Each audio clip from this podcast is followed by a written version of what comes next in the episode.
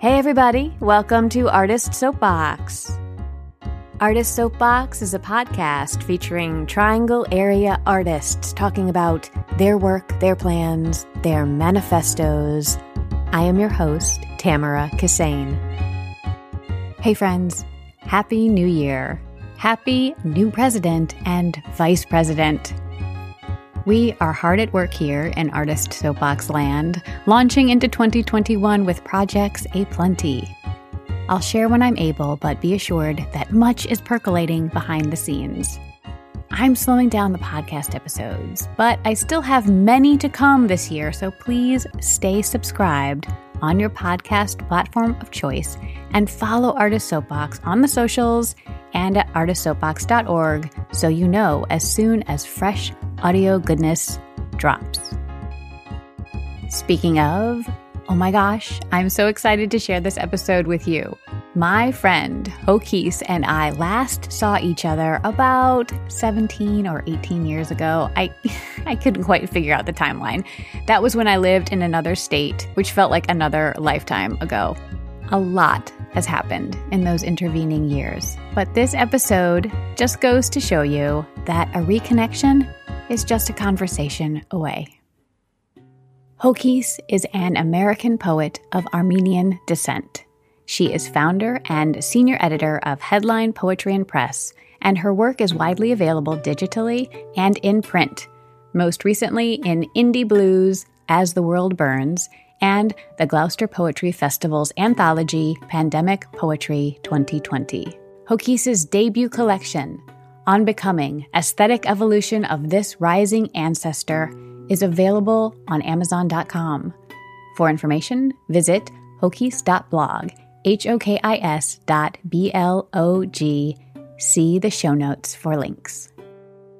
Our conversation was recorded in December of 2020, but I wanted to wait to release it because it felt more to me like a beginning of the year episode instead of an end of the year episode. There is encouragement here and support very practical tips to guide your creative process, great vulnerability, and a generous sprinkling of inspiration. Ours is a grown up and roving conversation that touches on many things on grief, the death of a parent, adoption, sexual trauma, identity, creative evolution or revolution, and how to write when it's very messy and when you feel like you must. Thanks to Hokis for leaving it all on the table. Enjoy this episode. Hello, Hokis. Thank you so much for making some time to talk with me today. Thank you for inviting me. I know we're going to cover so many things in our conversation. This is all going to be centered around your poetic memoir, which is titled On Becoming Aesthetic Evolution of This Rising Ancestor. Mm. And I'm wondering if you could start our conversation with a poem. I would love to. So I want to talk just a, a second about this. This is actually uh, the prologue of the of the book. It's written in a creative nonfiction, very short, very short creative nonfiction piece. It's called Thicker Than Blood. At the age of 22, I met the 63 year old Armenian woman who had given me up for adoption. On the evening of that breathtaking day, I stood in her bedroom. We spoke through the reflection in the mirror in front of us. I felt small, not in the five foot way I was used to, but in the little girl in awe of her elder way. She spoke brilliantly of Yerevan, of roasted lamb, and the importance of skilled tailors, all the while disrobing in front of me. For the first time, my inner child was able to gaze upon the future of its olive hued shape. This was not the tall, slim body of the European woman who'd raised me. It was the thick hipped, unapologetic Middle Eastern woman. Her skin was freckled with moles like the moonlit sky I would often look up to when my restless soul couldn't sleep. I wondered if her heart might be reaching towards that universal moon and perhaps thinking of me. Until this privileged moment, I hadn't realized just how deeply I'd longed for this quantum entanglement. Mother told me stories of the Armenian genocide and how our Mount Ararat. After minutes passed, the pause, she paused with intent as to say, Pay attention now, my child. Her spine was straight, fully embodying her matronly figure, suited up with a thick strapped brassiere and delicate hosiery. It was then she told me that our ancestors leapt from Mount Ararat to save themselves from rape and murder, to save their children from earthly suffering. This drawn out jolt caused my world to spin. I felt drunk and dizzy from skin and truth. Skin, truth, and leaping to save oneself. Common themes of this survivor, I thought. I stood convinced she'd been looking over me through that universal moon, why else would this be the first family story she shared? Even a generation and 22 years apart, we both understood patterns of victimization are more than skin deep. She has since passed, resting in the galaxy with our universal moon. Still, our blood's knowing is with me, it continues to save me in those moments when I cannot seem to save myself. Thank you so much for sharing that. Mm, thank you for listening. You and I emailed prior to this interview about what we were going to talk about. And in your email response, I'm going to read a little bit of what you typed to me. Mm-hmm. You typed, Right now, I'm thinking about how my process was born out of the space and actions grief took me, I felt in another world and version of myself. So I do want to talk about your experience of processing grief through your poetry. As I heard you read the prologue, it made me think about how grief is also a story of survival mm. and survivorship and how the stories that we tell of our families often centers around both of those things. It's like two different sides of the same coin. Mm-hmm. I'm wondering what your thoughts are about that. Well, the first thing I want to say is that processing grief is a luxury. Mm. Uh, it's nece- it's necessary, but it's also a luxury. You know, I had the freedom of space and time and safety and support. You know, I could sort of disappear uh, into my writing without a lot of burden of an ordinary, you know, just regular day stuff. You know, I have a spouse who works full time and we have a home and there's food on the table and those kinds of things. So I always just like to pause and make note of that, that some of these fine tuning of ourselves and our growth and our evolution are, it's, re- it's really a luxury that a lot of people don't have.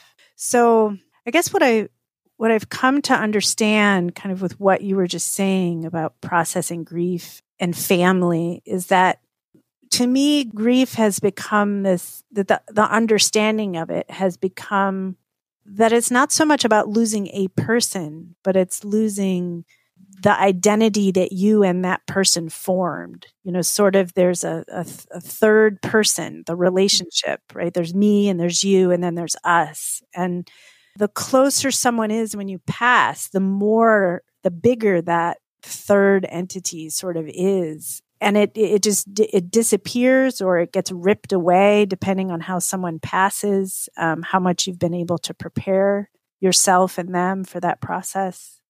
So, like, I have two layers of grief. One is um, sort of this ghost layer, this ghost loss, if you will, I'd I'd never met my birth mother when I was born. You know, I was born, and you know, six weeks later, I was in another person's home. And growing up, knowing I was adopted, there was always this sort of ghost mother or ghost father that was never quite with me, but sort of with me.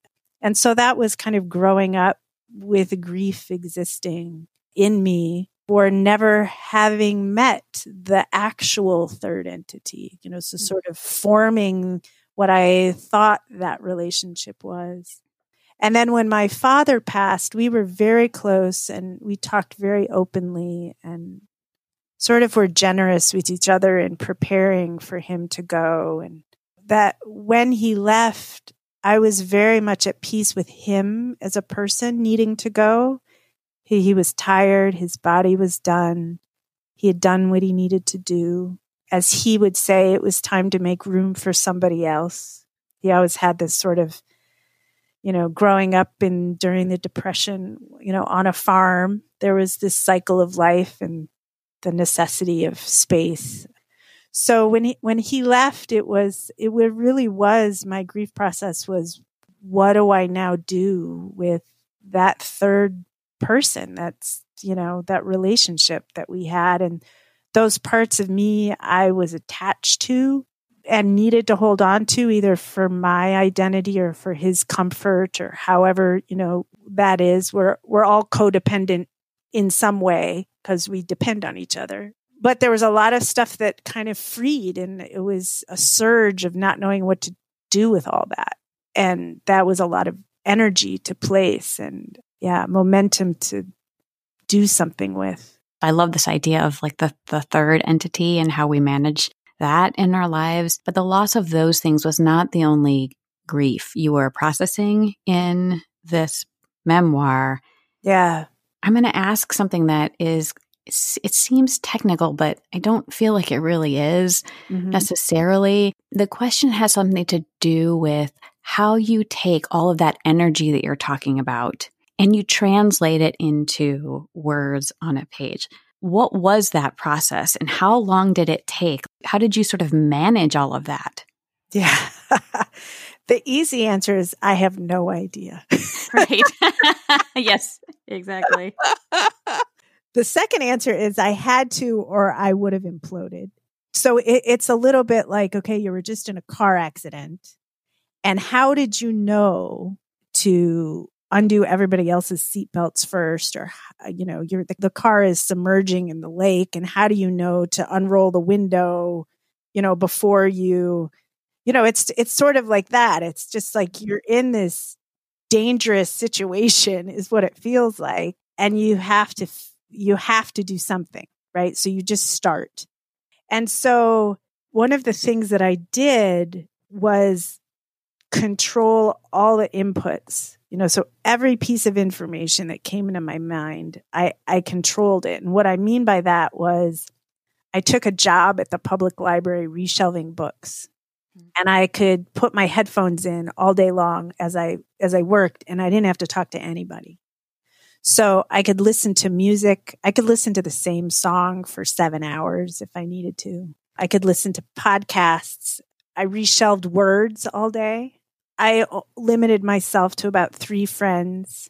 I had a writing coach who I trusted, who I would send things to. I think probably the emails between us are about a hundred times larger than the book is. Mm. Um, so, the, so this control of inputs allowed me to take everything in, right? So I, so I didn't have to filter all the things coming in so for a, a, small example is i remember very clearly walking to work one day and i was listening to a Radiolab called the beauty puzzle it's about it talks a lot about birds and i don't know if you've ever watched a nature documentary where these birds are just like you know they have these they're all black until they want to mate and then they flop some amazing bright green you know plume mm-hmm. from their head right or they clean up their nest immaculately and put flowers up in the front. You know, it's, they do these amazing things to attract a mate. The idea is, what if we're choosing from beauty and not choosing from fittest, right? From Darwin, right? right. Like, like what if we're, we're actually um, choosing from a completely different thing than we thought we were? And it was, they talked about this concept called aesthetic evolution. And I was about a hundred feet from the library when that word and that definition kind of popped up in my head. I was saying in my head, aesthetic evolution, aesthetic evolution. So I wouldn't forget it, right? Aesthetic evolution, aesthetic evolution. And my writing coach just so happened to be walking out of the library and was ready to start a conversation. And I was like, no, I can't. I have a title. I have a title in my head, you know. Mm-hmm. So I went right into the office to those little like golf pencils, you know, or not the, yeah. the, the library, right? The library, the little golf pencils and the torn up pieces of paper. And I just wrote aesthetic, aesthetic evolution, right? And stuck it in my pocket and was really happy it didn't go through the laundry. but but when I could control the inputs, I was and I don't mean limit them. I just mean allow everything that my eye was drawn to to be amplified. I had a lot to work with. A lot came in during the day. And then it it became about map making. Hmm. So I think a lot of my poems start out as kind of a map. So there'll be words and phrases that kind of twist and intertwine and the world starts to make sense in a different way. It's like I've taken all the puzzle pieces that already existed and then just put them in different places. And then I'm I'm able to see it differently. Yeah, so that's that's one of the big pieces of, of the how. The how did I do it? I find that when I am more intentional and more selective about as you you're describing them the inputs then it is easier for me to determine what resonates with my internal world, more like a tuning fork, you know, I can yeah, hear tuning fork, yeah. I can hear the resonance there, but if if there's too much, it's just noise upon noise this is a side note, but I was talking to somebody who had recently started seeing a therapist, and my friend was basically saying that she had no idea of her own opinion. And so, one of the exercises that her therapist had her do was to go to a grocery store and look at the produce and choose something that she wanted. Mm-hmm. And when she was describing this to me, I was I was laughing because I hmm often have very little understanding of my own preferences because there is so much noise around. And so the idea of standing in a grocery store and asking myself, like, do you want an apple or do you want an orange? And not being able to answer that question. it, it was, it was very funny and very yeah. sad at the same time. But if there is if there's quiet, if there's silence, if I can sort of narrow in and just listen to that very quiet, tiny voice, I can hear it. And then I can have more of a conversation with both my internal and my external at the same time. Yeah. And, and you know, as you were saying that, I, I think this also gets back to kind of what I was talking about with, uh, with the luxury of growth that when we have the luxury of letting the wound be raw and accessible, like that's a luxury, right? Yeah. It's, it's raw, but we don't, we don't always have the privilege of having it accessible, right? Then you can feel when it's being poked at. So if I'm walking around the world with my my wound right there, then I mm-hmm. know what salve is. I know the tonic, but I also know the salt. Like what is agitating it? And I I don't think I realized it till just now, but I I think what I w- was part of what my something part of me was trying to do was to rid my life of the salt. I don't mean like like don't interact with the world and don't ever do anything that's difficult. I I more meant all those well, I, there's a line in the in the poetry book that talks about letting go of infantile crimes, right? Mm. So so this idea that I was dependent on a man's view or or this idea that my role was to take care of, of everybody, to calm, to make sure not rock the boat. I was very much a servant, not just a caretaker, but a servant. So all of these kind of ways in which my codependency with my father and my family limited my adult life, my my emancipation, if you will, from from childhood all of those were salt that still existed. And I was only going to be able to grow through this if I could both heal the wound and identify the salt. Yes, I love that because we I think culturally we are taught to soldier on, right? You just and yeah. you talk about your soldier's hip in the in the memoir and yeah. we just keep going no matter what. It doesn't matter if you're walking on, you know, you're if you're crawling on your hands and knees, just keep on going. And so you called it a luxury And it is, if you have it, also can be necessity Yeah. to stop and tend and tend to your wounds and clean them out and and heal. I'm grateful that you took the opportunity that you had the ability to make space for that. it's also a responsibility, I think, because you can't lead where you haven't been, right? So if you have if you have the time and space and the luxury and the ability, it is a responsibility so that you you can hold those spaces for other people and you know those people that don't maybe have the same kind of luxury small gestures or small moments of holding space or permission or word choice even when a conversation with somebody or you know saying to somebody now right like your friend can say i don't know go to the grocery store and see what kind of fruit you like right? Like it doesn't have to be some deep moment. It can just be sort of the way that you you know you interact with somebody um, as simple as an apple or an orange. So yeah responsibility I want to swing back around to aesthetic evolution because you mentioned it and I remember reading it and thinking, "Oh my gosh, this is amazing." And even better, in your book you have a glossary, which I Yeah. think that every we should all just carry glossaries kind of in our back pocket. yeah This is what I mean when I say, you know. So right right in your glossary, you have aesthetic evolution, a theory of evolutionary psychology in which the aesthetic preferences of a species have evolved to enhance their survival. hmm Let's talk about that. yeah right well i kind of already said the bit about the birds Mhm. That's, that's just really astounding to me. In terms of the the book, first of all, I'm very influenced by science.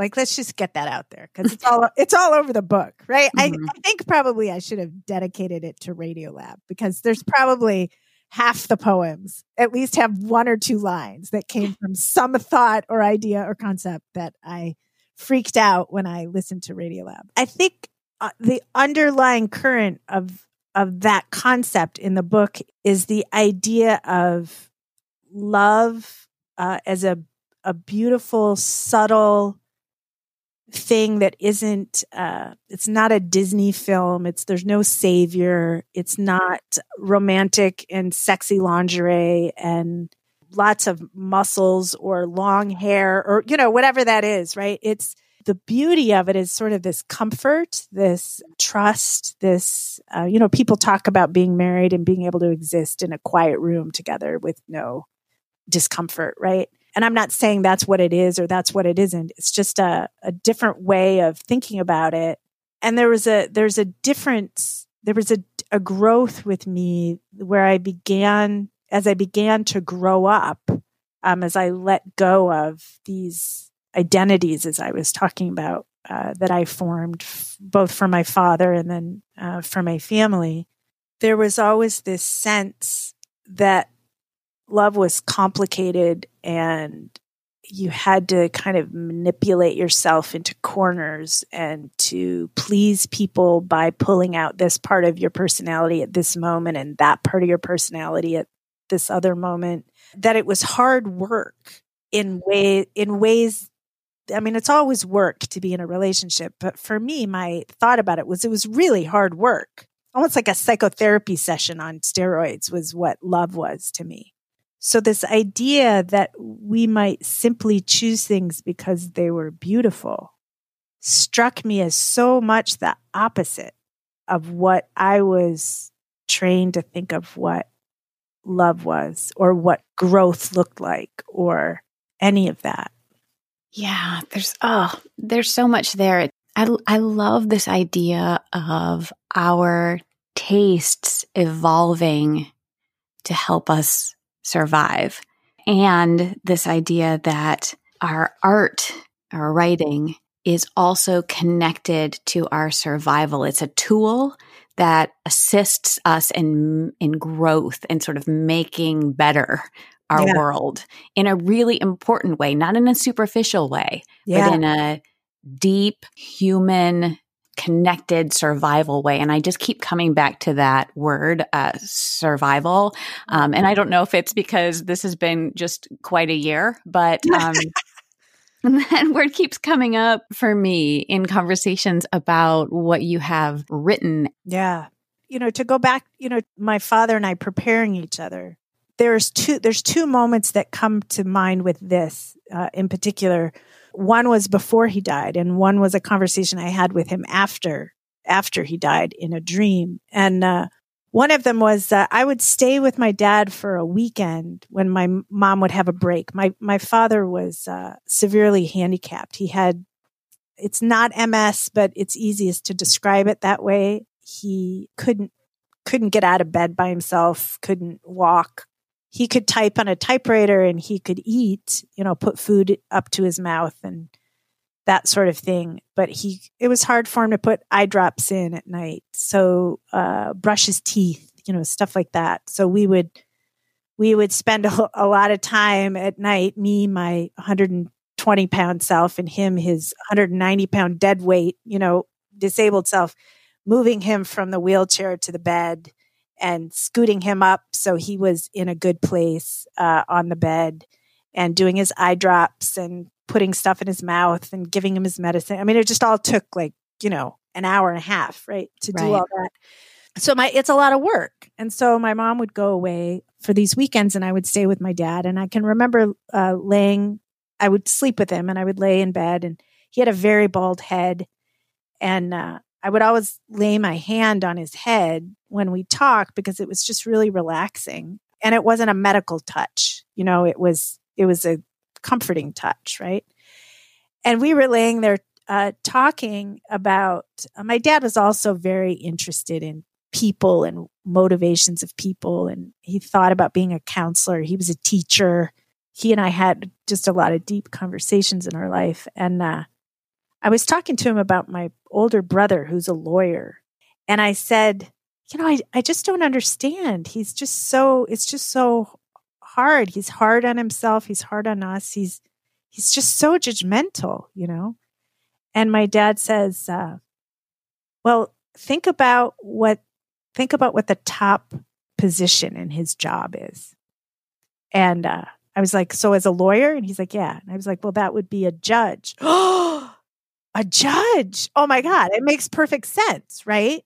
And I said, "Okay, so." if that's if that's what his top position is like what's mine you know because mm-hmm. i'm i'm like i've been like you know i've been a teacher i've been a body worker i've been a writer i've been a you know this or that i've been all these things i don't know what i am so i said what what would i be and he paused and he said leader of the free world and that was like my dad's way of saying you you are you're way bigger than you thought you know don't think of your brother as the metric so that was like a freeingness, like a large, a larger giving. And then in a dream, I had this crazy dream. My son was looking at colleges. So I was with my son and we're at this strange college with a moat around it. It was connected to this research facility. And at some point I couldn't find my son. And so I was like running through the halls like a James Bond, you know, kind of episode and go running up the corridors and it turned into a hospital.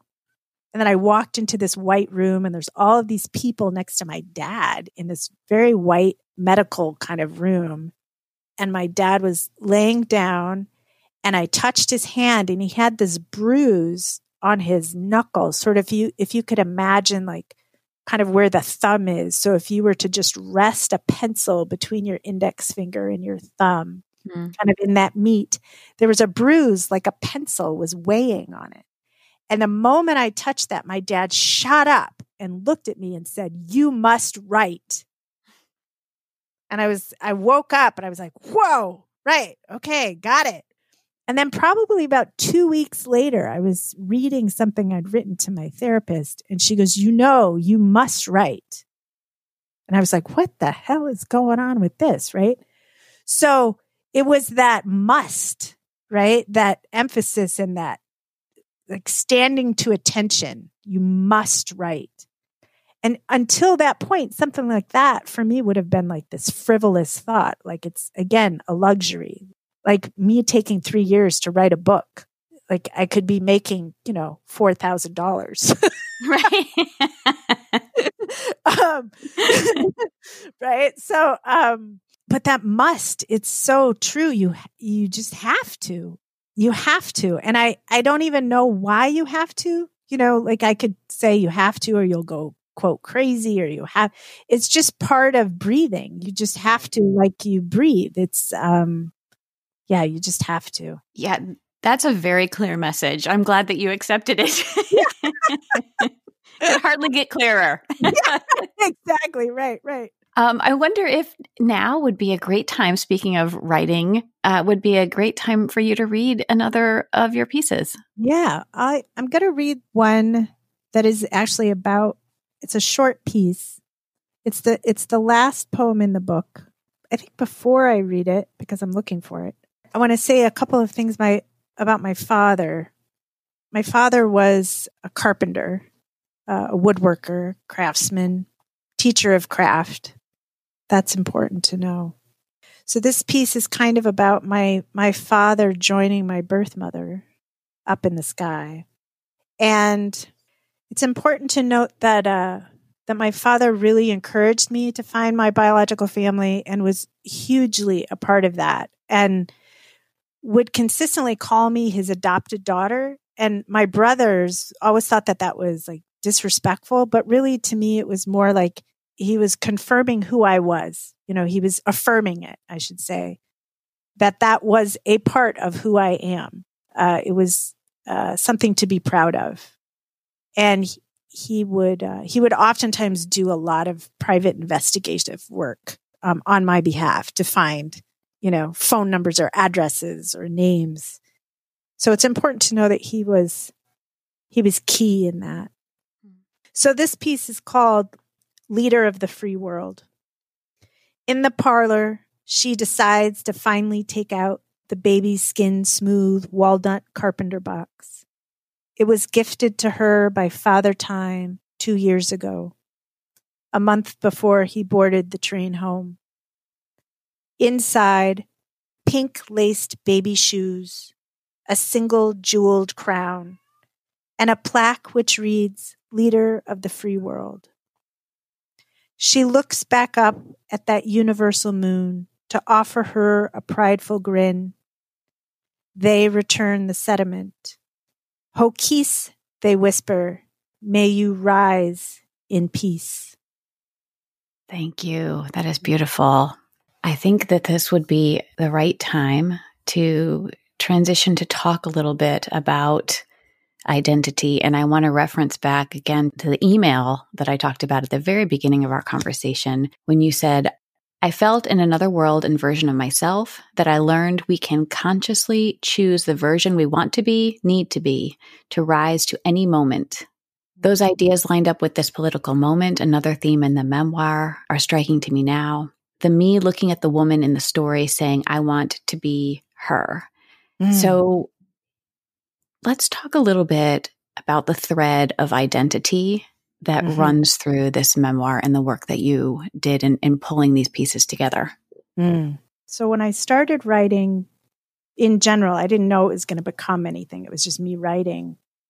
I would have some pieces I would write that felt like I was I was limiting my writing, like I was again writing through the people pleaser or being like hesitant in what to say or how to phrase things, you know, feeling nervous that I was going to hurt somebody's feelings, even though it was just a piece of paper in my journal. That's how deep that runs. Isn't that crazy? Uh, and somehow that you're not allowed to have like a secret thought. That's also something to maybe talk about. Just this idea that you belong to a bunch of people and you can't have some secret. It's bad to have a secret. It's really weird. But anyway, so as I started writing, it was this idea again that I was I was putting words on a page that were going to cause harm, or that it was my truth and it wasn't exactly the truth, or did that actually happen, or what's the consequence of me, you know, confessing this or outing somebody on that, or whatever that was, and and then there were times where I I was in a different headspace. Like I did not feel like I was really existing in any form of the realm, the dimension of the world that we've all grown accustomed to existing in. I would hear people talk and words would sort of float in front of me that they'd said that I needed to pay attention to, or I would be reading a book and a sentence would just pop out at me and uh, I could turn it into a four page poem, right? Mm-hmm. Like it was, it was just everything was, uh, I was definitely like hooked into something. And so I, I found myself struggling between these two kind of states and really liking the one that saw the words floating out in front of me. You know, there was a new freedom to that that I, I hadn't really felt before. And I, I think it was that have to, you must sort of that a different kind of drive that really was completely authentically inside me. Mm-hmm. Uh, there was there was no awareness of other per- people's needs or thoughts or anything, and so I, in both writing and feeling that, I became to get to know what that part of me was, and I I think it was actually right after I wrote the prologue, which I think I wrote pretty much after all the poems in timeline, but you know how you write things and they don't go in the order where they right. Right? But there was something about that that made me start to identify with that ancestral larger part of myself that existed before me and will exist after me. And i remembered when i met my birth mother when i was 22 she called me hokis which is uh, Armenian for my soul or my beloved. And so, so I kind of, that just floated around in my, in my consciousness and it, became, I sort of tried it on, right? So if I were Hokis, if I were my soul, her soul, the soul, the beloved, my beloved, you know, however you want to look at it, who's saying it, how would I write this? Which is different than, than me, who my name is Jill. So who how would Jill write this and how would Hokis write this, right?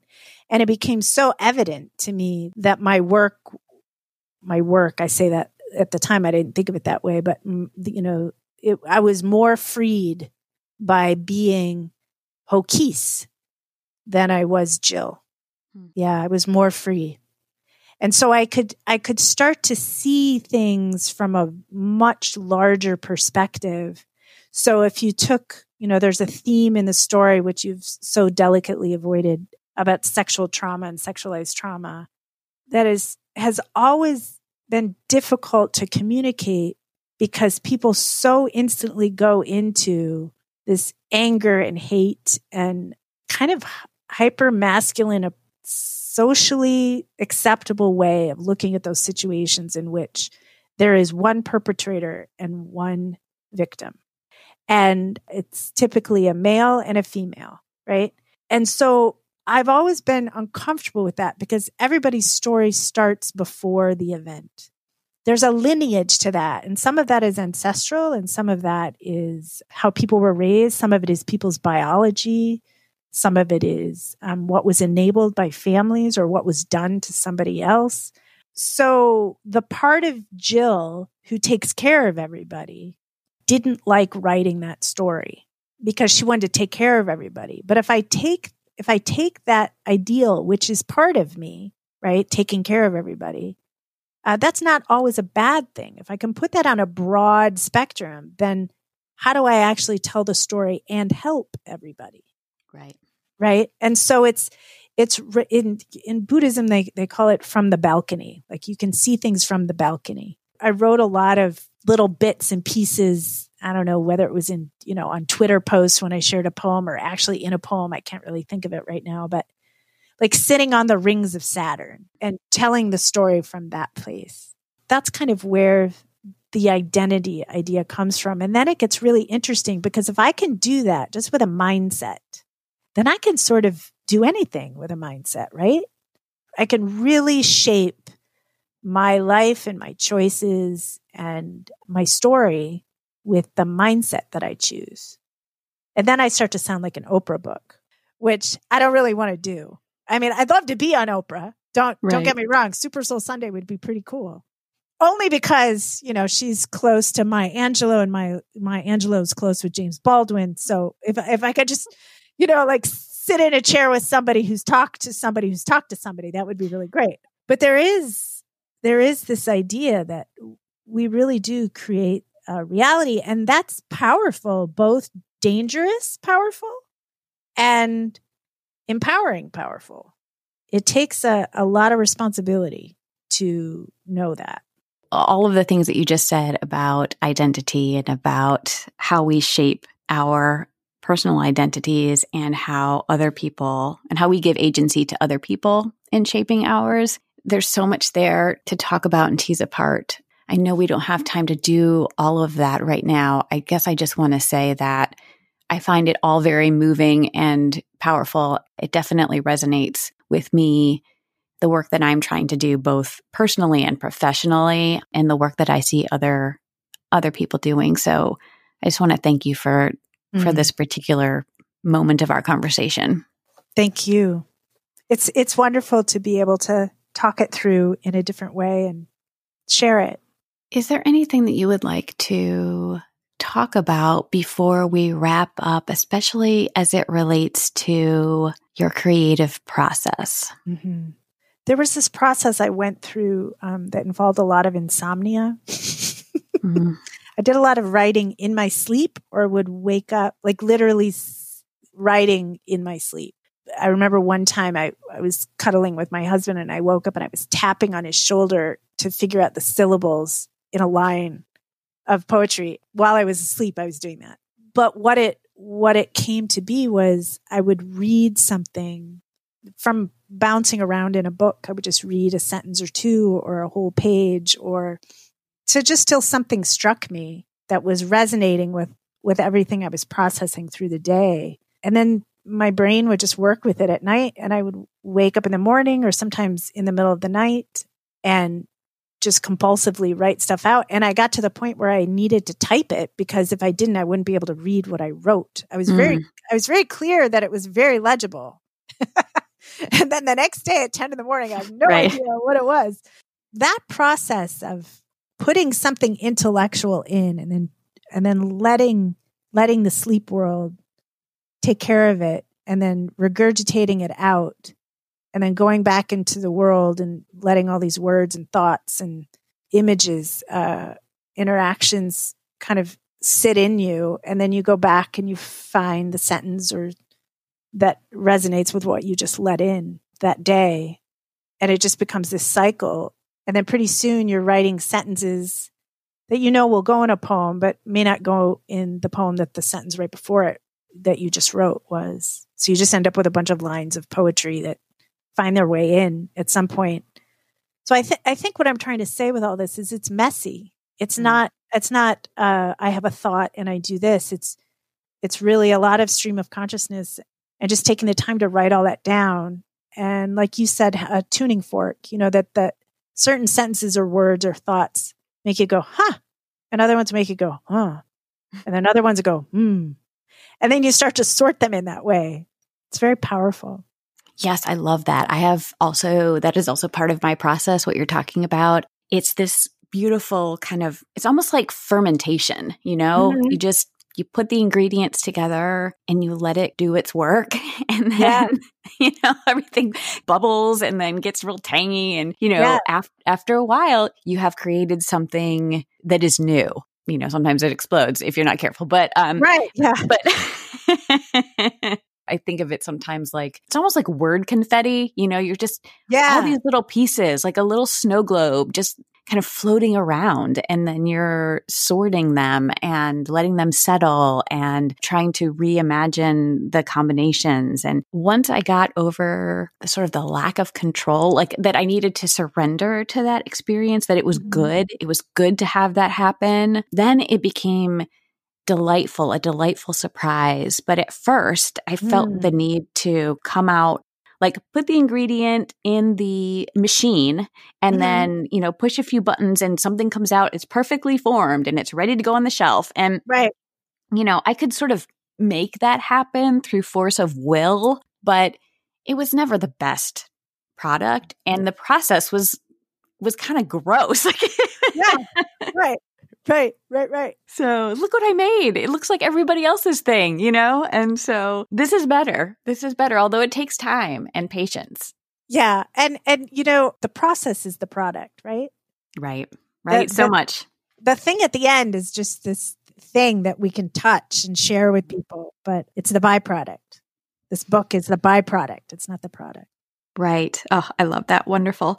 Well, mm. would you please mm-hmm. close us with one final piece? Yes. So, this one I'm hoping will kind of uh, demonstrate the mess of it all because in all of this, grief was a questioning of my marriage and a lot of the taking care of that I talked about before and the overcompensating, you know, it, it created an imbalanced uh, existence and it was co-created. I didn't do it. He didn't do it. It just was what it was. And, but there was a lot of, well, I think that people will recognize the themes. So this one's called Firestorm Winds, which I have to say that that term came from an episode on, I believe it's Terry Gross on NPR, talking about firestorm winds in the middle of the California fires. So, just so everybody knows. Firestorm winds. Kiss me like you are grateful for me that I exist, not because I am special, but because my flesh and blood are alive now on this planet. Because I chose you to heal me because I trusted you to embrace that honor and you promised you would. Kiss me like you want me, not want to want me, not to prove you are worthy of love, not to avoid loneliness, not to feel you've won me in the secret war men have over the territory of cunt. Kiss me with the cellular knowledge that I am, the only combination of the lonely bones entwined in a moving heap, frozen in space time, in apartment in the Paris of the Middle East.